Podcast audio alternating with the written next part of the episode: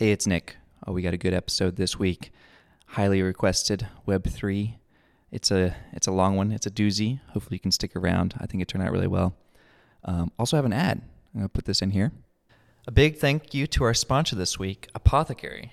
Yes. I had to bring you in, James, because you are a sock man. I am a sock man. make some awesome socks.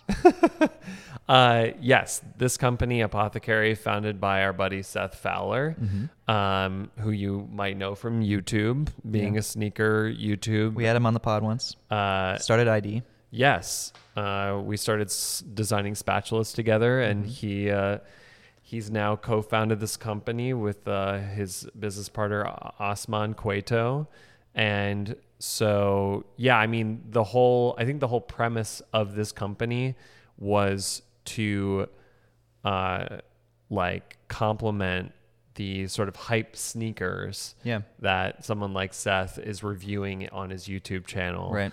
Um, and so to create socks that adequately pair and complement these, uh, you know, these beautiful sneakers. And Seth sent us some amazing socks. I mean, this is really great, James, because all my socks have holes in them. You know, I just I wear things till they have holes in them. Uh, so I got some nice socks, and you got some nice socks, and I wore them on. And they're great. They have this ISO weave, which is like it's some sort of like interesting woven texture that I think certain areas have more stretch and kind of breathability, and then other areas have more durability, which I think is really nice. I mean, I was wearing them the other day. They're nice. The thing that I appreciate about Apothecary is the fact that uh, they make XL socks because it's very hard to Yeah. find extra long, Right. extra large socks, And you have 15 foot size 15. size 15. uh, yeah, pray for me. Uh, but my prayers were answered by Apothecary. Yeah. Big Uh, big thank you to Seth. Um, definitely you guys go check him out. Uh, it's the website is apothecary.com, A P T H C R Y.com. And then please use our promo code. We have a promo code. Heyo. Minor details for 10% off. Hey. So get you some nice socks. They have other merch too, other uh, designs. And the- Um, yeah, they do these limited edition drops. Right. So you got to be on the lookout for those. Right. Um, but uh, yeah, Yeah. a great company with some, you know, great founders. For sure. Thanks again. Thank you. Also, feel free to email us at minordetailspodcast at gmail.com for any thoughts or questions. You know, our 100th episode's coming up, so if you have any uh, ideas or questions for that, definitely email it in. And as always, you know the deal. Like on YouTube, give us that five star on Apple Podcasts, follow on Spotify, all the good things. Do them all. And let's hit that intro by Kiyoshi the Kid.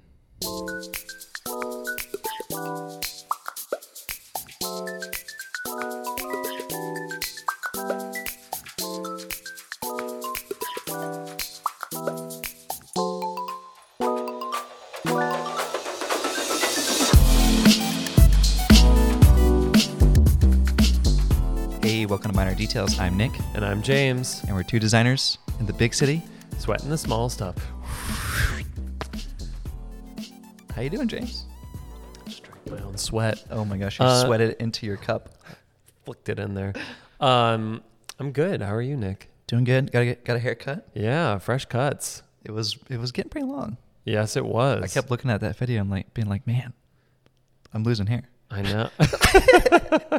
I think someone did mention my receding hairline. What? Listen, I'm going bald, James. somebody d- somebody said something to you about it Yeah. in the comments or Uh, in the DMs, you know, oh like Nick. It's it's- gosh striking at the core in the DMs I mean, my dad is bald. My grandfather, both on both sides, are bald, and so it runs the family. Like it's gonna happen to me. All I hope is that I can grow a really nice beard before I go bald. oh I want to look like uh, Ross Lovegrove. oh you ever all see, right You ever see photos of him? oh yeah oh I'm, I mean, he he's has that like beautiful white beard and just the bald head, and then he wears his like black trench coat. and Yeah. he just looks like a badass. yeah he looks cool uh yeah I mean why not just take it all off now just shave it all off I I've never shaved my head. I should I gotta in the figure out what it looks like. metaverse you'll have a gorgeous head of hair That's true. Um, but yeah, uh, what's been going on? We had we actually skipped a week Not that anybody noticed. Right. We were two weeks ahead. now we're now we're more relevant, I guess. Yeah. I get it. I don't know. Um, oh, we got the new iPhone. Yeah, we both got the same. Well, basically the same. now? Yeah, twinning. We are pill boys, not notch boys. Any, no. Yes. Or a dynamic island boys. Lonely Islands. Um, I have a beef. Oh, Uh, I think I had critiqued uh, the beef well, a couple episodes ago, where I was like, "Oh, they just added screen above the the notch to make it a yeah. pill." Okay, so my new beef is, I realized this when I bought the phone. There is this little like divot on the side of the Yeah. phone, and I was like, "Oh, that's kind of weird." I realize it's where the SIM card goes, Right. but of course the new iPhone doesn't have a SIM card. Right. It's eSIM in America, and then everywhere else it does have a SIM. International has a SIM, and I was just like, why put a little like plastic door or metal door across and not mill it out specifically for America? Like if you're gonna go through the whole trouble of making an eSIM, like come on Apple, you're slacking Right. here. This is a this is a minor detail we should have fixed. I mean, obviously, I I know there's a lot of uh, I'm sure there was a lot of Cost. debate, debate in the internal about that, but it Yeah. just it makes me miss Johnny and Steve. I feel like they wouldn't have never done that. Mm, yeah. Well, you don't have. Um, I don't know that I have beef, but I do have meat substitute with. Uh, like the camera bumps are crazy. Yeah, because I had a 10, and I went from a 10 to this thing, and I was Yeah. like, "Whoa!" I was I, did, I wasn't expecting how big the camera This was. feels like I'm walking around with like brass knuckles on. You like, kill someone in the the hard. I mean, I do like the hard edge because you can like stand up. oh yeah, just such such such a monolith. yeah, Um, yeah. I was rocking the round edge for a long time. yeah. Um, and then the other thing, I had some issues with setup. This is fun. Yeah, this was funny because my my set. I, that's this is the one thing I'll give a pro on was, I literally opened the box, turned on the phone, and it said, "Do you want to set up with your old phone?" I'm like, "Yes." Yeah. And I just clicked go, and like you know, 20 minutes later, everything was perfect. Yeah, Didn't do anything. It's probably user error, but um, but I don't know. I guess it seems like because I got less storage on this phone than my previous phone, there was some issue.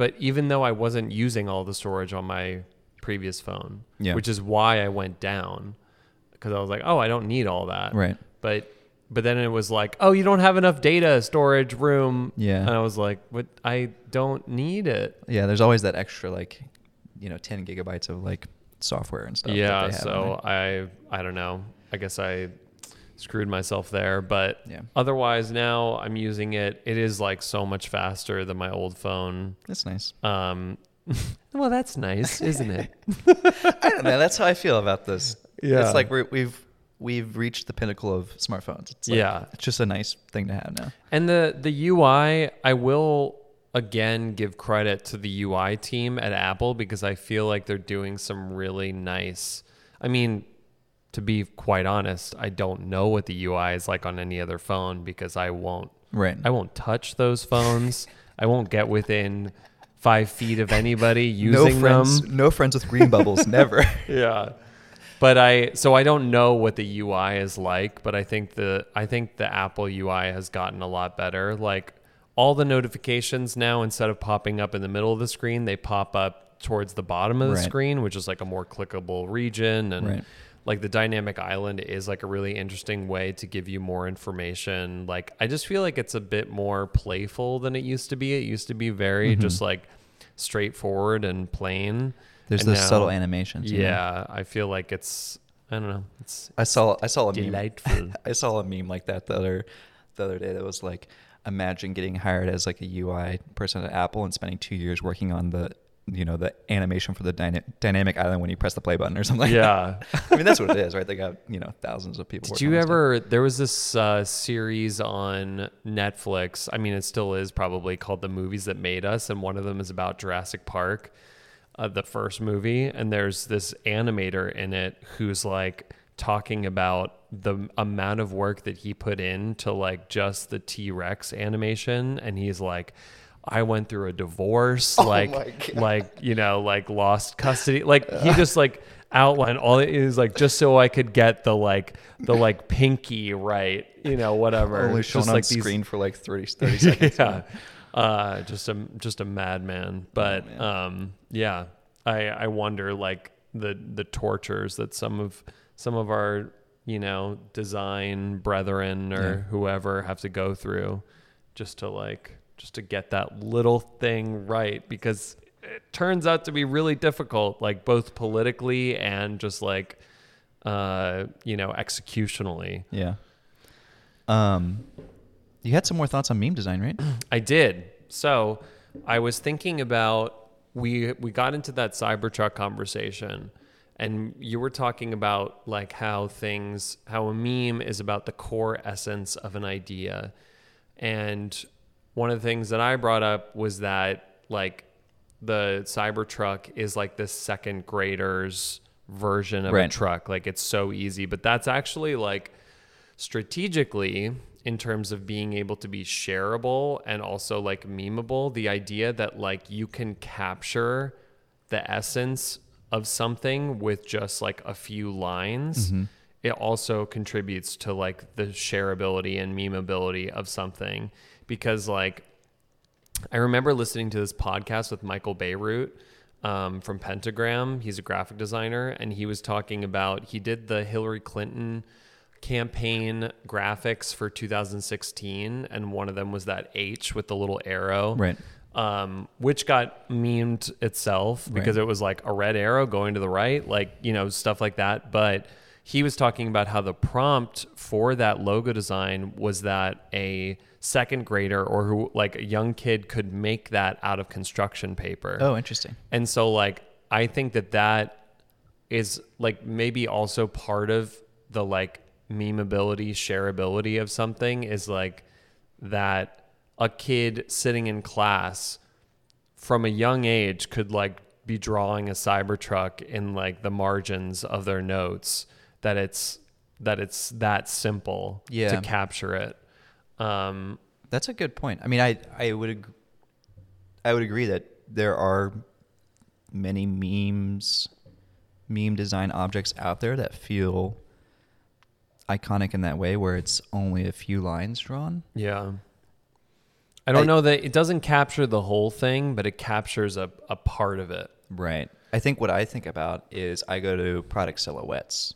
Like when you design a product and you make a silhouette, like if you turn that design into a silhouette, is that silhouette instantly recognizable? Like Right. a, like a Coca Cola bottle, right? Right. Like y- that could be just a black, you know, outline against a white background, and everyone knows what it is. Yeah. And same with the Cybertruck, you know. Yeah. And I think you could probably throw in like some Eames chairs into that too. Yeah, totally. A- And the other thing that we didn't mention that I do remember vividly from the AirPod Pro release is how everybody was saying it looked like Bellsprout from Pokemon. oh yeah. And I just well, like Pokemon also has the silhouette. You know, when it's like, who's that Pokemon? And it's a black silhouette. You know.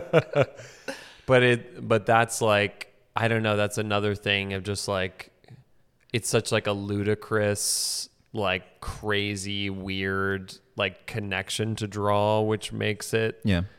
Uh memeable. Well, I think too, it's it, it also plays on this fact that there's always that hint of fami- familiarity Mm-hmm. to designs that we like, um, and you know, I guess that goes back to Raymond Loewy's uh, most advanced yet acceptable principle, where like you have to have some bit of famili- familiarity, but also some newness. but it's like the familiarity of consumer electronic to a Pokemon. Well, because Like- Pokemons are pretty iconic themselves. right? yeah, but that's like, but that's what makes it even more memeable. Yeah. Um. But anyway, so yeah, that was just like, because I was just like thinking, I was just envisioning like actual second graders drawing Cybertrucks and like that being like an entry point for them to be able to like represent something that's like um I don't know because it's it's not so easy to do that with any kind of car Right. but to be able to be like yeah I got this cool Cybertruck drawing you want to check it out I don't That's know true. how second graders talk anymore that's probably more like a fifth grader I don't know. uh, but anyway, so uh, yeah, that was it.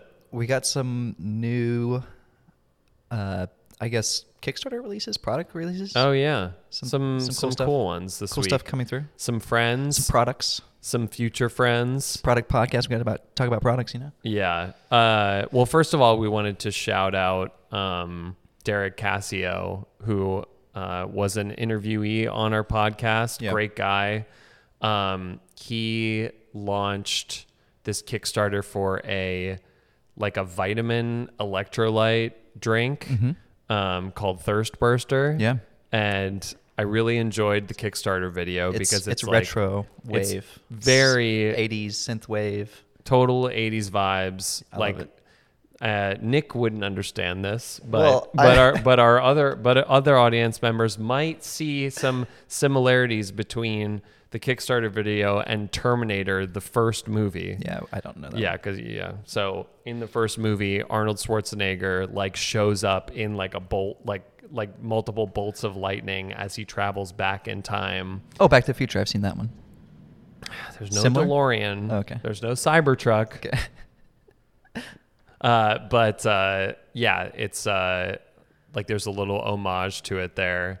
Um, but yeah, always always love to support friends and their endeavors. Yeah. Um, so yeah, if you haven't checked it out, check it out. Thirst Burster. Yeah. Yeah. Um, I, we should get him on the pod again because I know he's pivoted to more business stuff, Yeah, uh, entrepreneurship. yeah. He's this is one of his endeavors. He has several. Yeah, he's no longer teaching, but he's uh, he's I don't know. He's creating some memes there. Yeah. Um, but uh, Another Kickstarter. There is another Kickstarter, um, Ugmonk. Yeah. Um, so Ugmonk is a brand out of Doylestown, Pennsylvania, which is exciting to me because it's literally like 20 minutes from where I grew up. Oh wow. Okay. Um, so I've been following Ugmonk for a while, like somewhat based on that, but also I just, you know, I love like what they've been doing. I think he started out mostly with like graphic tees. He's a he's a Okay. graphic designer by training.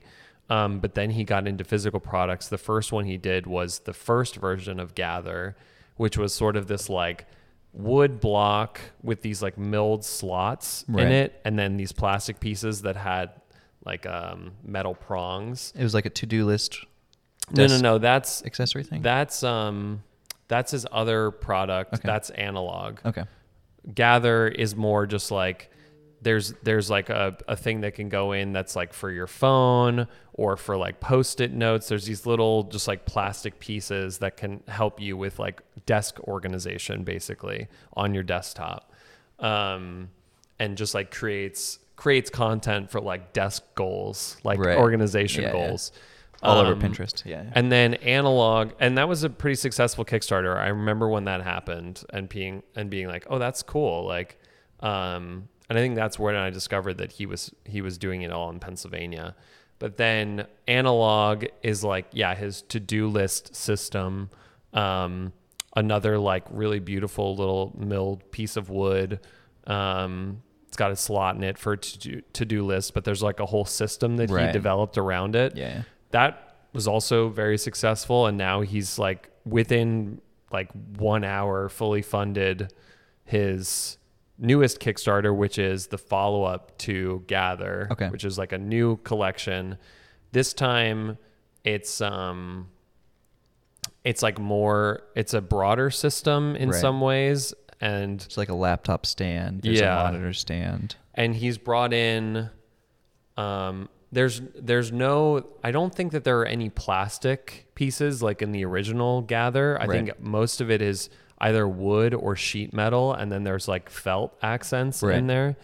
But it's really nice. It's a really nice collection. Very clean, modern. Yeah, I know that um, he designed the set with um, Jack Marple of Orchestra Studio, um, and uh, you know, so like Yeah, they did a great job. just really nice, like really, really solid. There's set. like a. I think the one that I liked was the post-it note holder oh yeah, because it was just a metal tray, simple bent metal tray with I think a felt liner in the bottom, but uh, you know, four walls folded up, and then the front wall has a little cutout so you can like reach your thumb in to pull a post-it note out. yeah, Uh, but I will say, uh, you always should pu- peel post it notes from the side. Because if you pull them straight up, then they they curl when you put on stuff. Oh, minor But, details. yeah, minor details. Well, I guess you could you could orient Yeah, it. you could like twist. it. Yeah. but yeah. little little secret for you, uh, Jeff Sheldon, of Ugmonk. Um, but uh, yeah, just like I love, I just love that now that we are in the social media world and everything that it doesn't it doesn't require people being in like city centers or anything to create like new influential beautiful product and he's doing it all with like local vendors i think Yeah. because he's in pennsylvania there's a lot of amish and so like he's working with amish people for for like some i think mostly for the wood stuff but it could be for the metal stuff as well Yeah, I think so. I mean, there's, Um, I, I think too. I mean, this could be a whole episode, but just this idea of going back to local manufacturing, yeah um, both because I think a lot of people became very clear during the pandemic, like, oh, this is kind of important to have things Yeah. local, um, and then also it's just nice to have more control over the pr- final quality and stuff. You know? Totally. Um. So yeah, uh, check that out as well. Kickstarter's lighting up this week. Yeah. Um, what you got another product, or we want to do design news, or what we got going on? Oh, I yeah, I just wanted to mention there's because this is another company. I feel like this company is currently almost like the teenage engineering of coffee. Like they have released a lot of product that I feel like gets probably a lot of ID love. Yeah. um, which is Fellow, Right. that brand. And so they, um, I feel like their most iconic product is the product that they just like launched this pro version of, which is the Stag Kettle, Right. which is that it has that iconic handle, like the the sort of like branching tree out, branch handle. blending Yeah, yeah. handle. I know. It's that surfacing. It's that G three surfacing. Gets all of all of the designers. Uh, well, I, oh gosh, I have a subtle complaint because they there's not they don't have the G3. No, there's no G three on There's the, no- the handle. What? Oh, Uh, we got to call up. We oh. got to call up the CEO right now. Only the the wood handle, the wood handle doesn't have the same issue as far as I can tell. because it's sanded. yeah, hand. but the like the, I think the plastic handle you can see sort of like the edges of the rounds. Oh man. Um, I, I, but I still like it doesn't bother me Yeah. No, I too mean much. it's, it's still a beautiful product. I think it's I think they're beautiful products. I think I have I have the original Stag kettle, uh, and then I also have the Ode grinder. yeah. because I I'm an Aeropress boy now, and so I do this whole routine in the morning: heat up the kettle, grind the beans. Actually, my daughter helps me out. She like presses the button to Oh, grind yeah. the beans. Yeah, that's fun. I'm I'm trying to like while I'm simultaneously teaching her how to how to do KeyShot, I'm also teaching her how to make coffee. Um, She's gonna be a good intern need, one day. yeah, I need you know just trying to delineate tasks um, Do you or give, delegate. Do you give Clara coffee? No, Okay. no, but we I don't even know uh, uh, we give her illegal, but I don't know. sometimes we give her like um, frost milk, Oh, and we yeah. ca- tell her it's a Clara cappuccino. Yeah, yeah, yeah. Um, no, there's actually a funny story. My uh, my brother-in-law and his wife, they like they give um, they they would give froth milk to their kid, Yeah. and but they called it coffee. And we were in LA outside of a blue bottle, like we had all ordered, Yeah. and it was taking a long time. And his two-year-old son was going, "I want coffee! I want my coffee!" And it was just like, "Oh God, his child service is gonna come right now!" Like, he was also just like, Just just a two year old going through coffee withdrawals, caffeine withdrawals. he was also just like embodying all like the frustration that all of us had because for whatever reason this blue bottle took forever to make coffee Man. like uh, you know it was just unreasonable They're on LA time, you know. yeah exactly but um but yeah so uh fellow just released the pro version of their kettle which as far as i can tell they did some upgrades to the lid they added a gasket to the lid which i think they're saying like keeps keeps more of the heat in um, they changed the hole. There's there used to be a three hole pattern on the top of the lid Okay. for like sort of exhaust, Venting. I guess, but now there's just like sort of a a concentric like pill slot. Okay. Um, yeah, these are the minor details. We like it. Uh, I think the spout is the same, the handle's the same, but the other thing is like the the base is a lot smarter. Okay. Um, It's, electric? It's electric. Okay.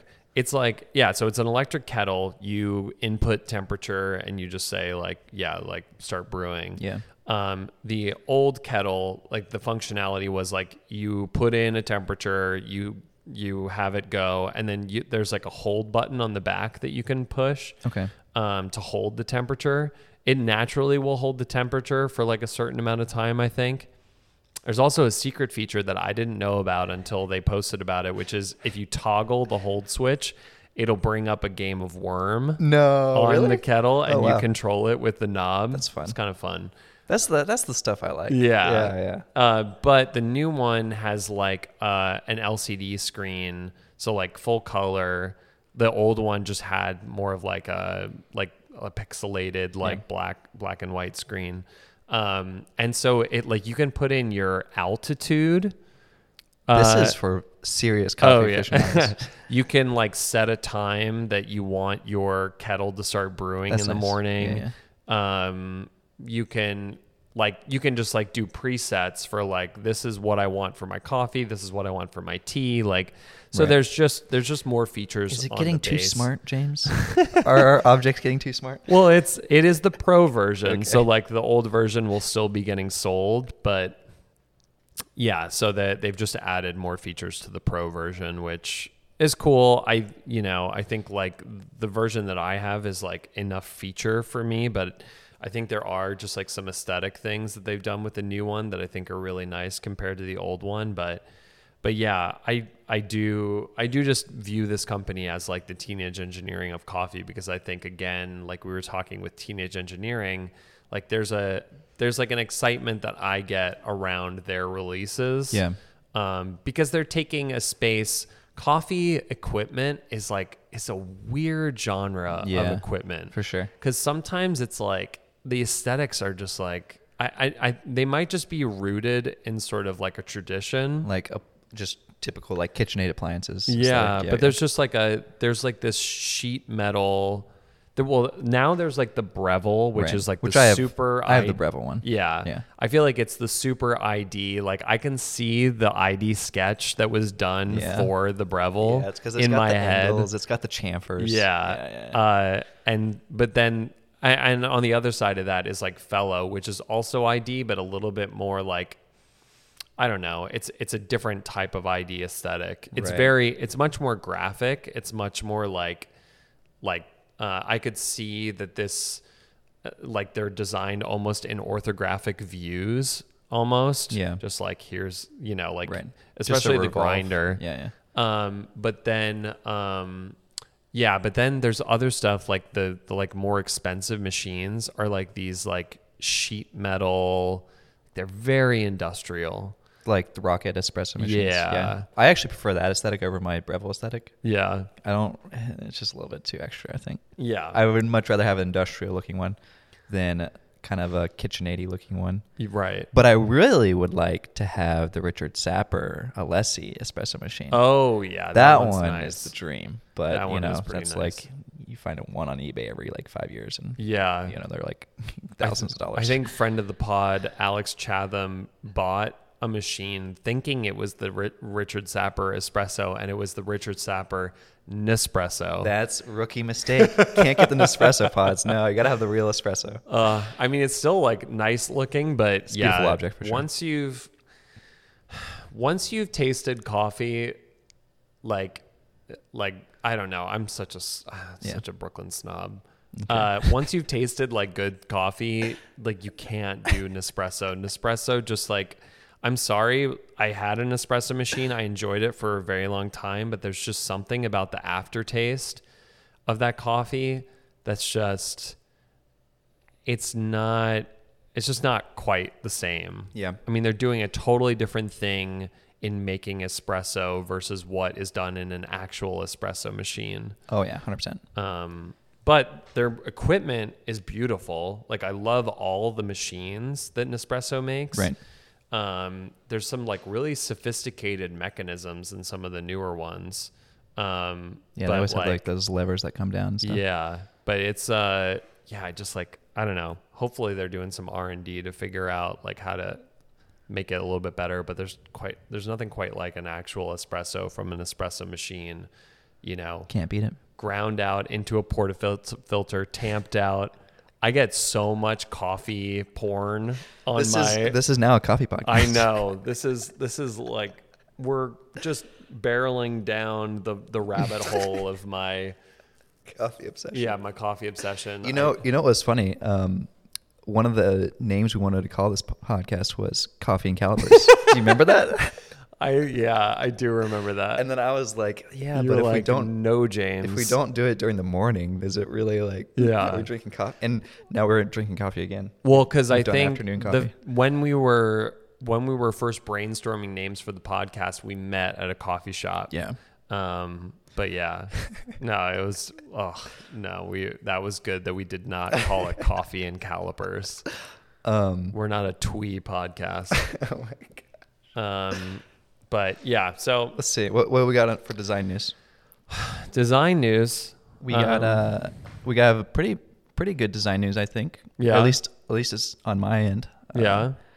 The Meta Connect conference was uh, this past week, and they Totally. released the new Quest Pro, which is exciting. Yeah. Um, you know, obviously that whole team does amazing work, amazing design, and I think we pretty much knew what the product was going to be.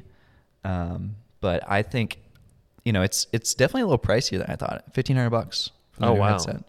Um, and you know, it's it's classic VR headset, upgraded with everything, much light. Uh, actually, I think it's heavier than the Quest, uh, the old one, Quest 2 Mhm. but they have the battery pack in the back of the Mhm. headset, Mhm. and there's kind of a different, um, you know, head strap mount thing that, you know, everyone's saying the ergonomics are amazing on it. Okay. Um, there's no blinders on the side, so it's much more open. It's Mm. kind of like putting on a set of glasses. They kind of look like ski goggles. yeah. Um, and then the big thing is pass through. It has color pass through, upgraded cameras, which allows you to do mixed reality, Yeah. um, and which is perfect for design Yeah. because, well, at least for me, I'm always designing things and flipping on mixed reality on my Valve Index to see like a chair in the studio, right? Yeah, or yeah. like how a lamp hangs from the studio. Yeah. Um, and it's almost like a superpower. yeah. Like I feel like I, w- I will iterate on concepts and just pump out a ton of concepts, and then I'll scale them all up to one to one scale, and then put them in put them in the studio and like walk around them like they're Right. like prototypes. Yeah. I mean, to do that, you know, traditionally, would just be so time consuming and cost uh, costly. Um, so yeah, I mean, the fifteen hundred dollars is expensive for the new headset, but for that feature alone, it's worth it. So it does. It has like an augmented reality. Yeah. Well, feature. so I mean, I think, you know, I think sometimes like augmented and mixed reality get a little bit mixed up. Um, you know, I th- in my mind, augmented reality is when you're wearing like glasses Mm-hmm. and a display is overlaid on your glasses. Yeah. Um, mixed reality is much more when the objects that you're seeing are actually interacting with the physical world. Mm. So like the the Quest Pro headset, I believe, like has like lidar and like understands surfaces and stuff. So in theory, you could like throw a virtual ball and the ball would like bounce on the table or something. Mm. Um, so that's mixed reality. So, okay. And then it's not a see. That's it's not confusing. It's a little. I know it's, it's a little confusing, confusing. right? because augmented reality I've always understood to be like it's it's interacting with your physical world Right. as well. Yeah. I mean, that's my kind of understanding and definition of it. 'Cause I lo- think there is varying definitions, and people do use them somewhat interchangeably. Yeah. Um, but you know, my mind is like augmented reality is like you use your phone and you look at something through the through the phone camera, or you use glasses like Google Glass, and you look at directions through the, the Google Glass. Um, mixed reality is like there's no see-through glass. It's your VR headset showing you cameras. Mm. Or you know, I guess Magic Leap is mixed reality too. It does have see-through, but it's much more interactive, Mm. um, where it's like tracking the environment and So placing- augmented reality, you're saying, is like just like purely informative. It's not necessarily like mapping onto anything in your world, or if it is, it's just like very minor. Yeah, Yeah, I feel like there's two worlds. It's a spectrum. There's augmented reality and there's virtual reality. To me, virtual reality is like you are completely cut off. Augmented reality is your like whatever it is that you're doing, it's interacting with your physical world in a digital way. yeah. So I mean, don't know. Invite yes. me to these conferences and I will set the record straight. Okay, well, yeah, you'll have to. Because it, I just don't see enough of a difference to have a third category. yeah, well, I'll have to put the headset on, then you'll understand.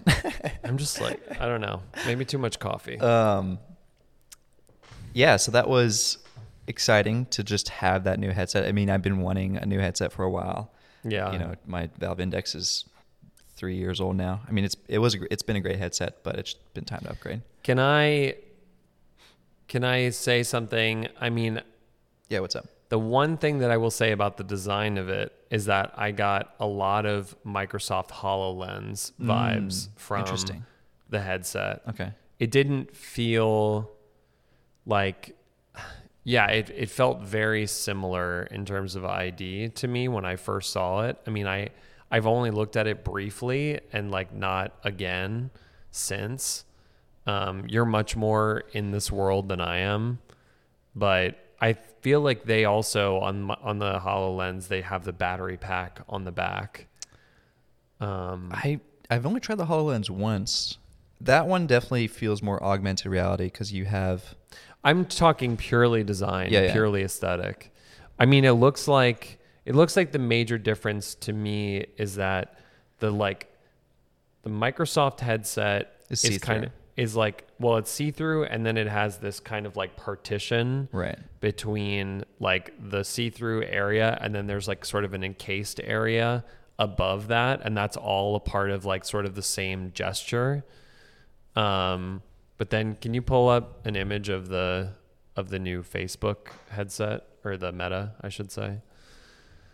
Um, because I think the Meta one is just like it's like almost all gloss on the front. Mm. Yeah, there's similar similarities. I think maybe it's maybe it's just that the battery pack is on the back that's like giving me the same vibes. I mean, I think too. Obviously, I think just from an archetype standpoint, you know, they live in the same space. They have to have they have the same constraints. Yeah. So you are going to end up with some similarities. Um, but yeah, I mean, I guess like they have kind of the goggle vibe. And the thing is, is like when you get small enough, obviously you have to have room for your nose. no, Because you don't. well, yeah, you do, dude. What are you talking about? you know, like you know, the old quests were Maybe just room for your nose. Oh my gosh. The old quests were just pills. and so now that the the new Quest Pro is is thinner with the pancake lenses. yeah, I think I have a bigger nose than you, so I don't know. Have we ever look, we we've should never. What? Those are some Okay, let's do our, let's do a profile. You guys can write in the YouTube comments. What do you think? Isn't there that guy on TikTok that will like use math to like figure out sizes? yeah, his people's heights. Yeah. Yeah. Um, the another thing that I'm noticing is that there's a difference between in the controllers. The controllers no longer have that like Tracking ring. the tracking ring. Yeah. Controllers have cameras in them now, which is insane. Okay. Uh, Interesting. Because you know the, the headset tracks with cameras on the outside, Yeah. and now the controllers do too. I miss those rings. And uh, I like those rings. yeah, the rings were The uh, rings the- felt like this is the future. rings do feel like the future, don't they? yeah. well, it's like the Tron wheels Yeah. or like, you know, every anytime you see like a futuristic motorcycle, it's like a hubless like hollow wheel. I think like I think especially like a pass-through hollow disc Yeah. just feels like welcome to the future. And then like the Apple headquarters. Um yeah, I don't Yeah. know.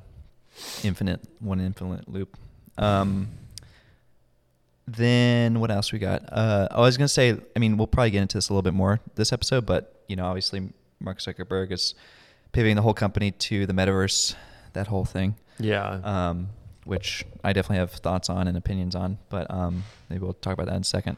Um, the one other thing I was gonna say is we're being replaced, James. oh my The, god. Uh, they've come out with podcast AI, so now you can just feed AI your audio, and it'll it'll um, come up and, and play a podcast for you. So this I'm gonna play this a little bit. Uh, this is from podcast.ai, which is a pretty yeah. sweet domain name. Uh, I didn't know they had domain names that were .ai. I guess so. Um, but this is with uh, Google has good products like Gmail and Chrome, but the ability to put these things out fast and iterate them every few weeks is hugely important, particularly for Google. Their search engine is so good. this was Steve Jobs if he was interviewed by Joe Rogan. of a car, and then you find out that It's probably Rogan at the beginning here. And we have some weird tie, which hooks into the fact that I was a big fan of Gizmodo and I still go there all the time. But then there was some controversy or something. Well, you know, we always thought it was very funny. We were as surprised to see that stuff as you guys were to see it on Gizmodo. It's kind of a game to us. It's insane, right? It's it is insane. Uh, obviously, there's enough footage of Joe Rogan to create a convincing AI. And Steve too. yeah, I, I think they also downloaded his whole book, oh, okay. so they have all of his. Did he narrate an no, he didn't. audio He book? didn't. Sorry, he didn't narrate it. But he- like from he passed away before the book came out. yeah, I think. Uh, but obviously, all of his, you know, accounts are in the book, so you can play off. And when I was listening to this episode, it's so the this is a podcast um, that is doing all kind. Like I think they said you can can submit people that you want to hear interviewed. Um, so like if you, I was gonna like submit you and me, like, what what would it? I don't I don't think he would they would do a minor details episode, but essentially it's like, you know, to choose two people to interview each other. Yeah. Um, but yeah, I, I mean, obviously those two people are very famous, so it's pretty easy to like make it convincing.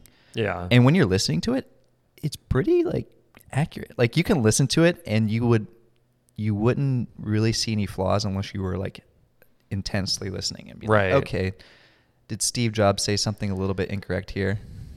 And like what what it was it? But it and the conversation will go on and it'll talk about like one topic and they'll like reference it back again. Right. Um, Yeah, I it makes me it makes me wonder. I mean, I think it's it's cool. I Nick, you didn't give me credit. I found that. Yeah, you did send and I send me. it to you. Okay. Uh, you're not the only AI boy here. I've got my finger on the pulse. Okay. on the mechanical pulse. Uh, but um, yeah, I mean, the thing is, is that I like as much as AI could accurately create these things, like the, I think in a typical interview format, the unpredictability of where the conversation will go is sort of like the most interesting Right. part. Mhm. And I wonder how much AI will be able to replicate that. Yeah. I mean, that's kind of like what we were talking about a couple episodes ago, where it's like, what would happen if you asked Steve Jobs his favorite sandwich or something? Right. And if that's information is not written anywhere, what would happen? Right. So I don't, it's There's also just like legality issues, ethical issues around Yeah. that. Like you're creating content that doesn't exist and it's good enough quality where like people could listen to it. yeah.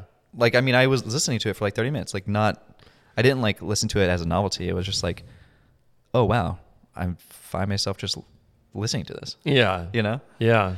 It's it's crazy. Um, I that, that's all I that's all I can ever say in summation about AI is this is crazy. Yeah. It's crazy.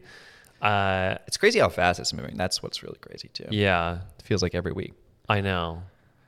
Um, well, I think it's time for the big topic. Topic It's- of the, the week. uh, I like how you said that in your like sultry voice. That's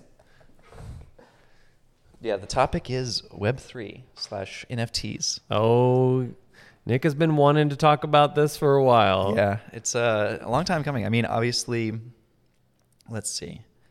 I th- I think just to start off this topic, I think I should say one, none of this is financial advice. Got to give the usual legal caveat there. Um, and then two, I I've tried to write a lot of this stuff down, Yeah.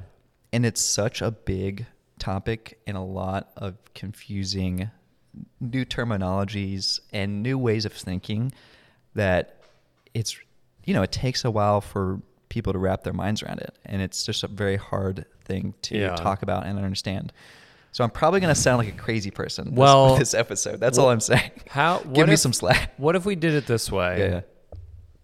because I'm an egomaniac, why don't we start with what I understand about Web3?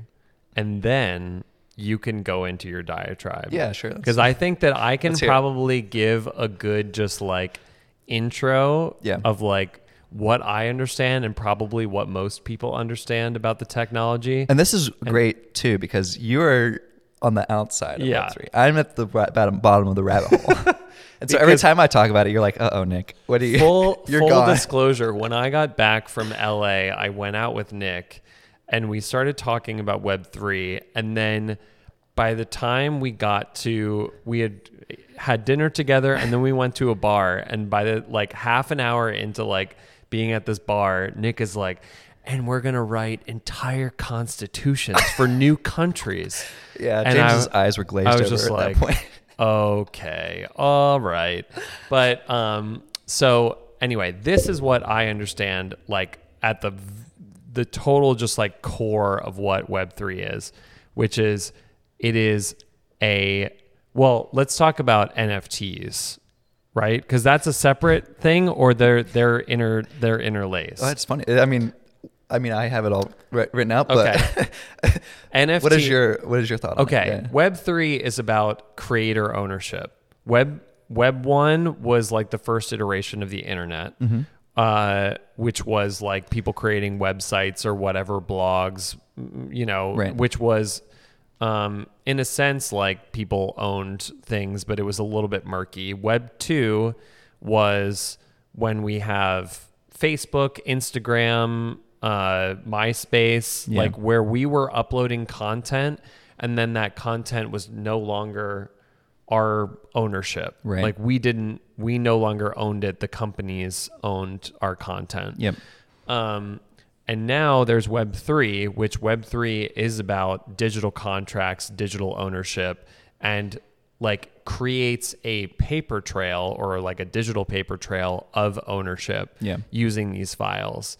And so, like, the first, like, why we ended up seeing what we saw with like the first round of NFTs was just like digital artists um, creating uh, ownership around their content um, by minting them as NFTs uh, rather than just like uploading things online so that if the, it was sold to somebody, it was like it was contractual. It wasn't just like, hey, here's here's a physical print or here's a JPEG Right. of something. Like it has there's more there's more of a contract at the core of this than than there was previously in Web two. Um, Yeah. and that's as far as I understand. That's not bad. That's pretty good. okay. So I think the shorthand for that, this is, I guess, oh, you're gonna go even shorter. well, yeah, because there's, uh, I believe this came from Chris Dixon, uh, which I couldn't pin to what he does, but some sort of, you know, Web3 aficionado, internet, Silicon Valley guy. Yeah. Um, Web 1 is read, you know, Wikipedia, like you said, blogs. Web 2 is read and write. You know, writing is now anyone can post the internet, Facebook, Instagram, so on. And then Web 3 is read, write, and own, Hmm. right? Um, so that's kind of the shorthand for Web 3. Um, but yeah, I don't know. I guess maybe I'll start off with a little bit of like history about how I got into everything. Um, I think there's this mistake that everyone makes about this stuff that I've realized. Uh, you know, it's been two years since I guess I fell down the rabbit hole, and the mistake is every couple years, Bitcoin and crypto skyrockets. Everyone gets Mhm. hyped. People buy, people buy in. People lose money, and then people forget about it. Um, and that happened to me. I 2017, I bought a little Bitcoin on the day it was like the most expensive, and then you know lost money, um, which is fine. I obviously not financial advice. Only invest as much as you can afford to lose. But um, and then I just forgot about it. You know, went on with my my life designing or whatever. Um, so when it came back around this past year, and things started, you know, heating up again, people were starting to talk about this stuff. I was like, okay, I need to actually learn about this instead of just, you know, off the cuff, just jumping in and, you know, wasting money. Um, and so that's when I like went down the rabbit hole of like, oh, wait, you know, Bitcoin isn't just this digital money, right? It's something bigger. Um, and I, I think the best way I've thought about it is that Bitcoin invented something. Mm-hmm. It didn't invent digital money. It invented digital trust. Mm-hmm. It invented the blockchain, right? Mm-hmm. Um, and so that's how I think about the blockchain now. Is blockchain is not just like coins and people, you know, pumping and dumping money. It's it's this technology, this invention that has digitized trust. Um, and people also say trustless system, um, which essentially just is like the idea that you don't have to trust it because it's code. Um, but in my mind, it makes it easier just to say digital trust.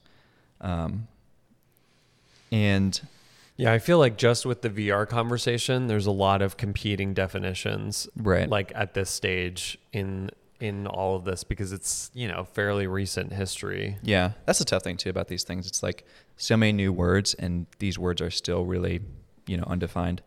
Um, but I the other thing too I think about is like, have you ever seen that YouTube video of the evolution of the desk, where it starts off in like the '80s, and you see like a classic Macintosh computer, and then slowly like the calendar turns into the app. Oh, and then like the the uh, landline phone turns into the cell phone. Right. Um, and it just eventually ends up to being a MacBook and a smartphone on the table. Right. And it used to be like tons of stuff on the table. Yeah. That's how I think about blockchain is that it's digitized trust. Um, and, you know, I think to give some more examples, if we just think about our society and what, um, what we use trust for, like we trust our friends to pay us back for lunch. Uh, you know, we tr- James, let me get a Venmo. We split it. I know. I'm um, you know, we trust the banks to keep our money safe. We trust, uh, you know, our local government to to keep to uphold infrastructure and protect us. Um, you know, we trust colleges to give us a good degree to get us a job. Um, you know, and these things, these big trusted institutions, aren't going away anytime soon. Uh, but I think I think a big reason a lot of this stuff has started to become very popular is we can see some of those. Ins- you can see some instances where trust has been broken Hmm. um, across some of these big institutions, um, and so yeah, I think that's kind of why this stuff has been invented. It's like there's just this undercurrent of maybe it's better to trust code than humans. Hmm. Um, so I think that is really the biggest point. If you take anything away from this podcast, it's like understanding that, you know, people get carried away with the NFTs and it's like, oh, it's like a silly cartoon animal, but the technology behind it is re- is really important. It's Right. it's this new thing that oh, we've learned how to create this digital trust. Yeah. Um, and we can go into how that works um, a little bit and like what we can do with that. Uh, I don't know if you had any thoughts. Well, I think I think for the most part, I think we need to like bring it down to like how does this relate to design? yeah, And I think the NFT thing both intrigued some people and really bothered other people. yeah, And I remember laying out sort of like my issue with the NFT um, racket Yeah. because like I just felt like I didn't understand like why are these people, these digital artists, racking up tons of money for like the pixelated rocks and Right. the what were the monk the monkeys? The, yeah. the- Bored apes. Yeah, the bored apes. Yeah. the bored. Yeah, this is how oh, I'm such a boomer. Uh, but like, I think that there was a mismatch between how much how much these things were going for in terms of like their the monetary value Right. through the NFT versus their actual quality and like because I think that there was a perception of a lack of like aesthetic depth and quality. And it was like it all became about like collectibles but it was still just like this crazy amount of money being generated. And I remember your answer to me but I would like to hear it again Yeah. but um Um, yeah, I mean, I think, yeah, obviously we can bring it back to NFTs. This this is like my one thing though. It's like people are are so focused on the NFT thing because it is this like very apparent, like I, I guess maybe controversial or like just obvious thing that's happening, but to just review that and not understand what is the core invention and how it can affect everything else in your life i think is it just misses the point. and that's why like that's why i wanted to start with like the the initial mistake that i made which is like you just doing this doing the popular thing and not understanding what actually is happening yeah um, but yeah, we can talk about like NFTs and stuff. Um, I mean, I think so. I think we need to talk about ownership a little bit because the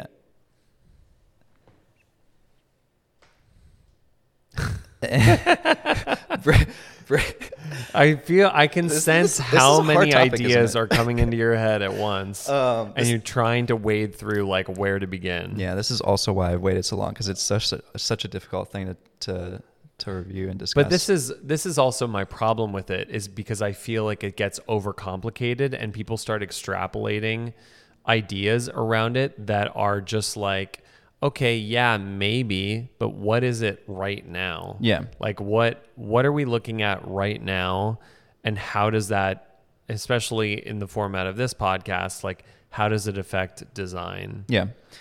I think so I think what's interesting is I would I would almost argue that everyone already has NFTs. They just don't even know it. Um in the sense that when you when you purchase something, whether you know whether it's an, a physical object or a digital object or whatever it is, right? I let's just say like your foam runners, your Yeezy foam runners. Um, a lot of people are buying Yeezy foam runners so they can post a photo on Instagram and get Mhm. likes, right? Yeah. um, you know, maybe not you specifically, but that's kind of the culture, right? People buy things to be a part of a group. They buy things to show off to their friends. They buy things, and they and we do all this through social media, right? Um, I mean, certainly. When you show up with your Yeezy foam runners, it's like, ah, nice, James. you do that. You do that in real life. But uh, most people, a lot of people, see the value of posting online and getting you know likes and comments and friends and followers through that content and you know imagine a scenario where maybe you couldn't post that foam runner online. And you know would the foam runners be worth that much money? Would they be worth 400 300 dollars right? Mhm. like how much of the value of that object is tied to the fact that you're a part of a group that you can post online versus the part that's the functional part the foam that keeps your, that protects your feet right? Because that's only like $30 worth of value because you can go to Mhm. the store and buy crocs or whatever Mhm. um, so there's like $200 worth of value that's purely digital purely emotional Well, no, uh, well, yeah, the emotional part. right I mean, the two hundred dollars worth of value in the foam runners, because I, I, I mean, I don't want to like break down your analogy too much. Yeah, yeah. But the value is the design, like the expertise of design that went into it, yeah and it's not just the materials. But like what you're saying essentially is like you're you're buying into uh like a group, a movement. Uh, I guess like my impression of NFTs is like as we move further further into a digital world, it makes sense for us to have digital ownership over the goods that we consume within that digital world. yeah And so like if I'm purchasing an NFT, like I like my uh skeuomorphic brain is thinking like, oh, I'm buying um, little figurines for my uh, VR bedroom. Right. Yeah. yeah. But like, but I still think that there's that disconnect with the cost. And your the way that you described it to me, because I because I was expressing my frustration around that, was that a lot of people who were buying NFTs were doing it with like house money, like they were already investing into Bitcoin and Ethereum, Right. and so the money that was being spent on that was actually just like people who had maybe bought into the system when Ethereum was a lot cheaper. And now, like, they're operating as if Ethereum is their primary means of currency, like in in this world, in this Right. landscape. And so, like, paying one Ethereum for something, like when they have maybe hundreds, thousands, is not the same as somebody thinking about like how that maps dollar, out to like yeah. the dollar value. Yeah, I mean, obviously, this, you know, why were people spending so much money on NFTs? Especially at the beginning, I think there was a lot of people that you know had bought Ethereum at ten dollars or whatever, and then it's spiked to two thousand, and people, Yeah. were, you know, to them, you know, I sold chair sketches and things. To them, you know, maybe a chair sketch was only worth a couple hundred bucks, Yeah. um, but in U.S. dollar value, you know, it was a couple thousand. yeah. Um, so there was that, and then also the big the big part of NFTs is just the speculation, like Yeah. the gambling side of things, which I think a lot of people do have critiques about and don't like that part, which is complete fair. Like I Yeah. agree, like gambling is not for everyone. and but but I mean in the real world, people do invest in art or whatever property that's going to appreciate in value. yeah, it's not specific to NFTs. Yeah. like obviously stock market's the same way, Right. The art world is, the same way. Um, real estate, Yeah. Um, but it's not. I mean, I think what also the thing that was frustrating for a lot of people is just the fact that like it's this disruptive technology mm-hmm. that poses a lot of risk to you know a lot of these more trusted institutions, right? Yeah. Um, but we've seen some of that, like some of these, like the art world has started to accept NFTs as Yeah. you know part of the community. Um, so Yeah. yeah, I don't know. I mean, that's that's obviously a, a critique, and you know that critique extends to many places around in the world. I think part of it is, you know, obviously with the stock market and real estate, a lot of that is stuff is regulated. Um, the, the traditional art market's not regulated, which is why you know paintings will go for millions of billions of dollars, maybe not billions, but um, and that that whole thing as a whole. I mean, you people can research that if they want to. Um, the thing is, is most people in the crypto space actually want it to be regulated uh, Mm. because it it legitimizes this really valuable technology, right? Um, you know, people don't want it to be scammy, and there is there's tons of scams. Uh, so that's obviously a big critique as well. Hmm. Um, and yeah, I think maybe to bring it back to design again, like I think there's kind of two pathways you can go in the current NFT space as is. Obviously, you could create collectibles. Um, I think about like toy design, uh, where you're doing like Funko Pop characters and stuff like that. I mean, that's that's something that I, I've worked on a few projects pseudonymously, which is like under a pen name, um, and that kind of stuff is is design related, and you could do that.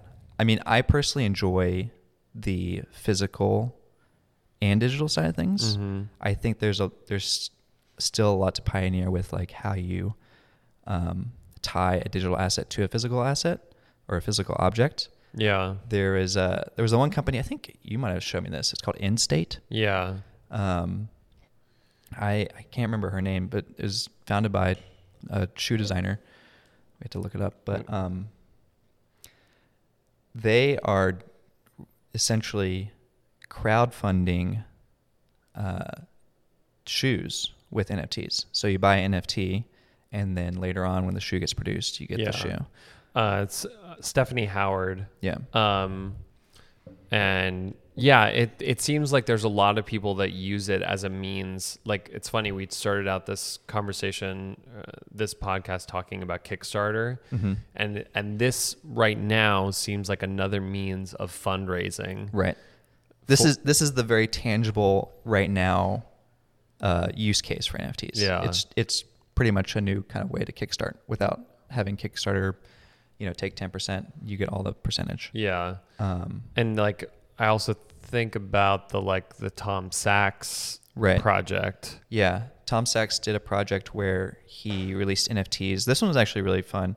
Um, I have I bought a few of these, but they are he did uh, physical rockets like toy rockets, um, you know that you get off the the that you get at hobby stores, and he sold them as different parts, so you could like mix and match your own rocket. So you could do like a blue tail with a, you know, Nike, you know, nose cone or whatever, um, and then he launched the physical ones, and then he shipped you a physical, and you got to keep the NFT too. Hmm. So that was fun. So now you have like a physical piece of art that Tom Sachs made and a digital Where's NFT. your rocket? It's it. It's in my home. I got to bring it. I should put, put it on the shelf back here. Um, so I don't know. I think that is the stuff we are at right now. Um, and then, so that's like the collectible side of things, right? Like that's, you know, if you want like one design and then to do a bunch of different colors, right? Like Funko Pops or whatever. Um, and then there's the art side, which you know my chairs were pieces of art. Like I didn't like have a physical counterpart to that. Just like you know buy them if you want them. Um, and there's a really amazing artist that I think is kind of pioneering this space, Reisinger Andres, Mm. or Andres Reisinger of Reisinger Studio. Um, you know, he's much more. He's kind of a 3D artist. Uh, does a lot of the dreamscape renders. Um, much more on the art furniture side of things, where he's doing like sofas that you know look like squiggly knots and like. Hmm. Um, he He's d- not doing. He's not doing them in AI. is he? no. uh, but the one the one chair he made uh, was I think it's for Moooi. I forget what's called the, the Hortensia chair, which Mm. it, it's just this big fluffy chair that's covered with uh, flower petals. It's Mm. really beautiful, Mm. and it started out as a render, um, which I think too, kind of to tie it back again, it's like he created this imaginary chair, rendered it out beautifully, posted it on Instagram. People loved it so much. People loved this digital thing so much that it became a physical object. Oh right? wow. Um, and I think he's just very poised to, you know, be in this space of mixing this digital world because he just creates these very vibrant, enticing digital worlds, and you know, so enticing, in fact, that like people create them physically. Yeah. Um, but of course, he's sold a lot of his work through NFTs, um, which makes a ton of sense for his stuff. Yeah. Uh, now, one thing that I noticed after all this was going on with the NFTs was that you deleted or at least hid or something all of your posts on Instagram. Yeah, I don't think that's related, but after having minted your chairs, I thought it was related because I thought you were like, wait, I don't want Instagram to own these. I want to own these. that's interesting. Hmm. That's that was what I suspected. Okay. But but was it just a part of your rebrand? Yeah, that's more of a part of my rebrand. Yeah. Uh, that is interesting. That's a good thing. That's a good point that you bring up, though, because there is this idea that um, NFTs should be, you know, people always talk about, oh, why should I own F- NFT? Because I can just copy and save the image. Yeah. Um, so that is not the mindset that people who are in the space understand, right? It's more about you want the NFT to proliferate. You want it to be a meme. The Mm. most valuable NFTs have been like some of me, a lot of meme people. Um, so no, I did not delete all my chair sketches because I sold them. Uh, I I still want to put them on my. I, I'm just it's it's the rebrand. Right. So, I would also say another thing that I think is really interesting to explore is 3D printing in NFTs Hmm. because I think this goes back to this idea of um, like localized manufacturing and this the the owning something digital, right? Because when you create, I think about Boehm. Do you know that company? Yeah. we were talking about it earlier, off the pod. They do 3D printed objects like vases and stuff, and they just sell the 3D printed files, right, for like you know a couple dollars, um, which is fine and it's great, and people can have who have printers can print them.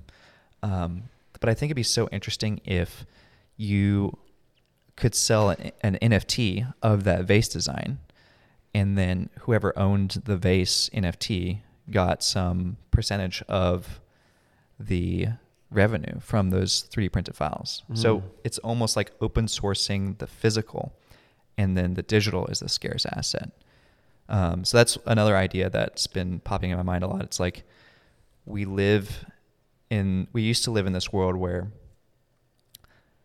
digital things were infinite. You can copy and paste an image a thousand times, but physical things were scarce, right? Yeah. You couldn't get a thousand chairs or a thousand lamps. But now with 3D printing, the physical can, you know, in theory, quote unquote, in theory, is infinite, right? You could 3D print an infinite amount of lamps. Um, and then the digital could be scarce, right? The digital could be the NFT that only Mm. one person owns. Mm. Um, that's more of just like a thought experiment. That's not really a, a thing, but it's just something that I've been playing with. See, James's, I can already see Ugh. James's eyes have glazed over. I think I'm just crashing Listen, off the listen, coffee. You, yeah, you got to talk about coffee for a good for a good 15 minutes. So it's my turn to to talk about to be a crazy person. Uh, no, it's it's just it is it is so very dense. interesting. So dense. It's a lot of dense stuff. It is very dense. Like the only way that I think that this technology, especially around NFTs, does become interesting is is like the legal ramifications because like you can't you can't sue a company. I don't know if you can sue a company if they take something that you post on like Instagram or something and then they use it for their own content. Like I don't know how that. I guess that Yeah, maybe that is. There's technically copyright. So law. so yeah, what then why do I need an NFT? Like that would be the most interesting part to me is like a digital asset I would I would have ownership therefore I could sue somebody for doing the copy paste like and using it for monetary gain.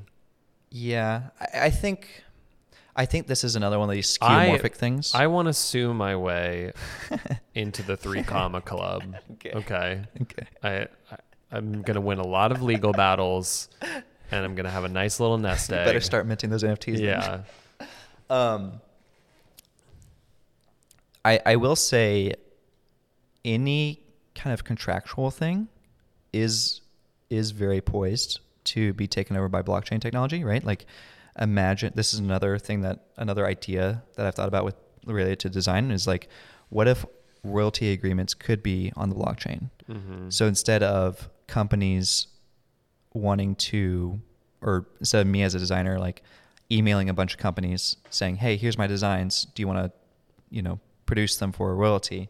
I could just post up my designs online, and anyone who, any factory who wanted to produce it, could buy the NFT, and Mm. in the NFT, it just has a royalty contract, and so Mm. you just automatically agree to it.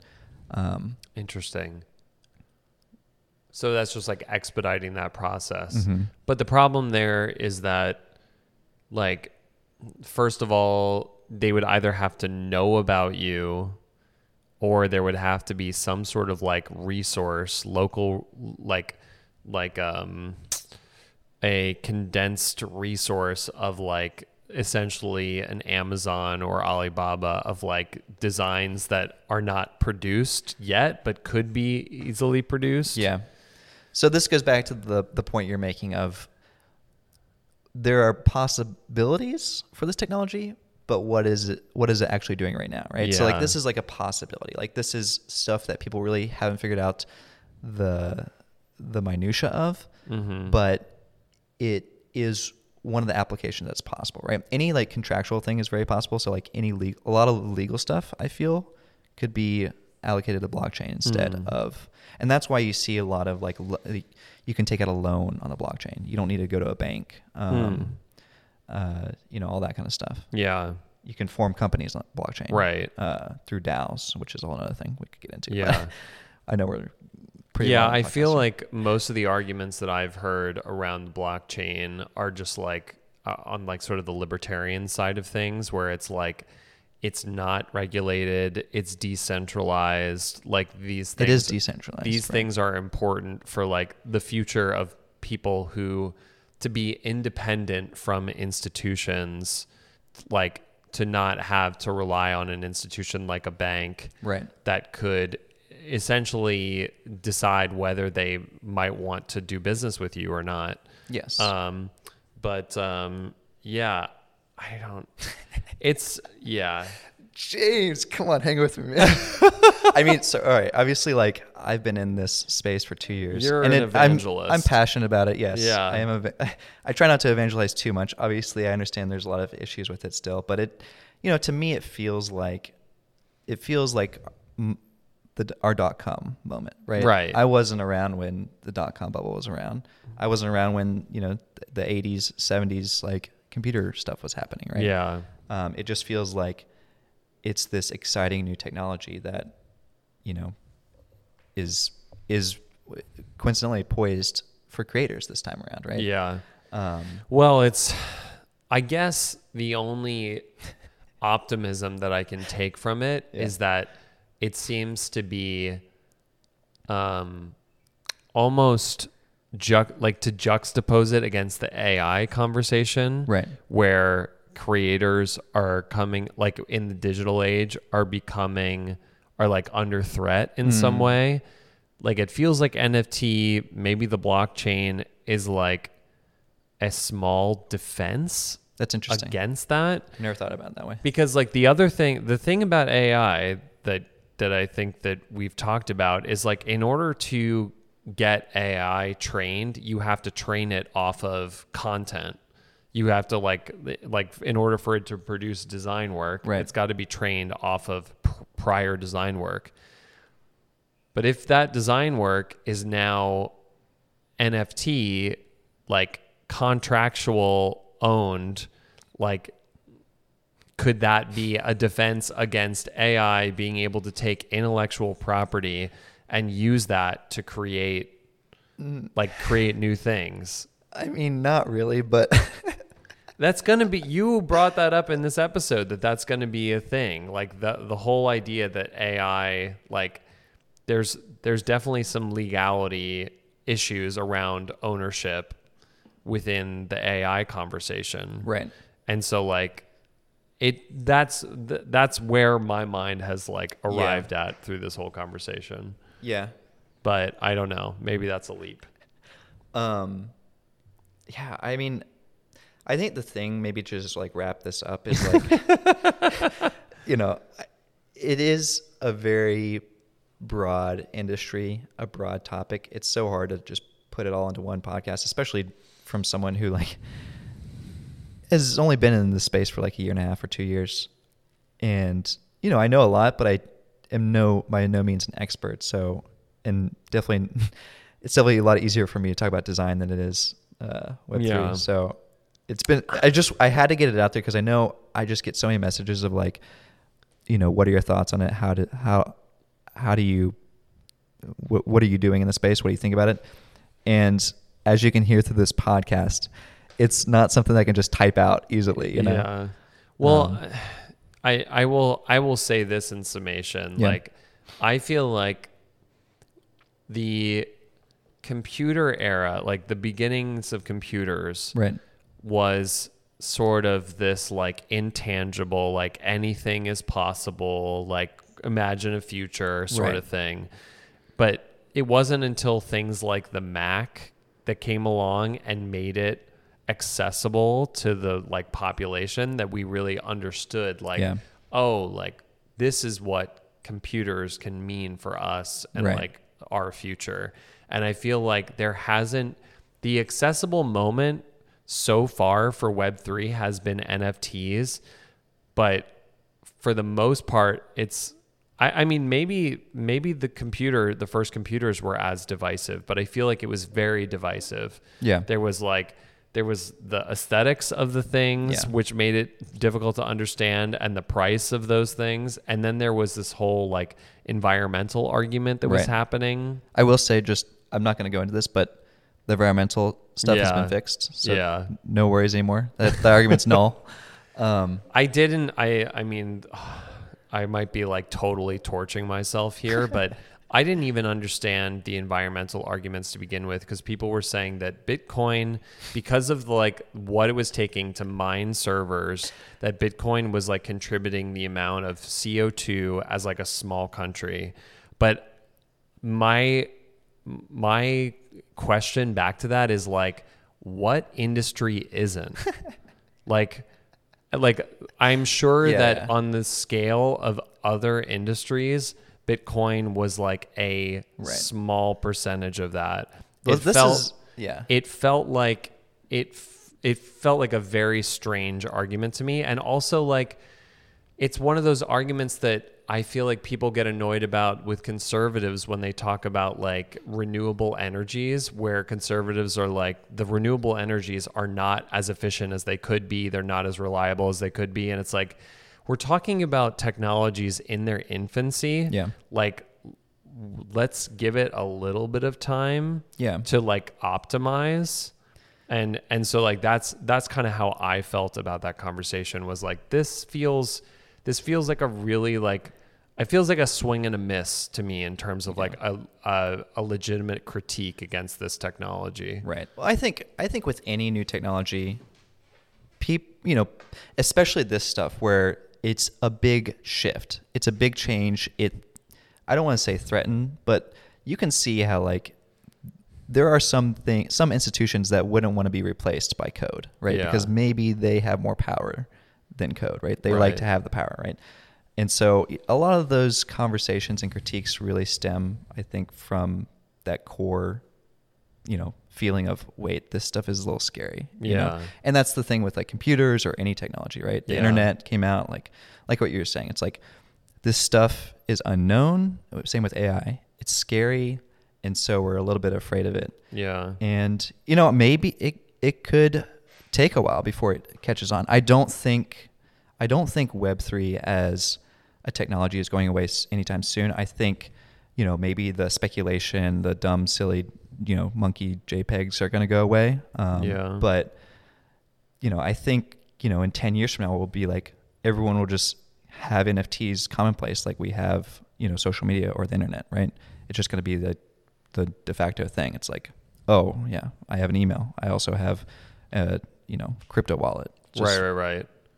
Yeah, I think it's just modernity. Like m- modernity is is a very hard thing to assess when you're in the midst of Yeah. it and you're in the midst of innovation because like you're not going to understand the benefits and trade-offs in one analysis Right. like at the beginning of a new innovation it's going to take time and unfortunately there's this feeling like we don't have time to assess these things but i yeah i just i think like that's why I I've like in my life in general I have tr- started to shy away from like snap judgment about things because it's not I don't think it's productive. I don't think that it's useful. Like you need to sit with something for a while Yeah. before you can really assess like whether this is a net benefit or like uh, a net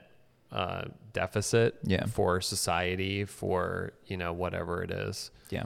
I mean, it's a tough thing, Totally. but um, I think now that we've at least opened the can of worms, maybe there will be other other design slash Web three topics or news that we can get into later on the podcast. I mean, you know, feel free, you guys, to send in your thoughts on Web three Yeah. uh, to minor details podcast at gmail.com. Um, you know, let us know what you think. If there's stuff you want us to go more deeply into, uh, let us know. I obviously like this is something I'm really passionate about, and I don't think, you know, I I, I like to think I know our audience pretty well, and obviously we like to focus on industrial design. So I don't think we're going to turn this into like a full on Web three podcast. Um, Yeah. so we'll we'll still stay the track, but um, I'm really excited about it, and hopefully, you know, I can try to post more projects that I've been doing in this space. Um, you know, when when they happen.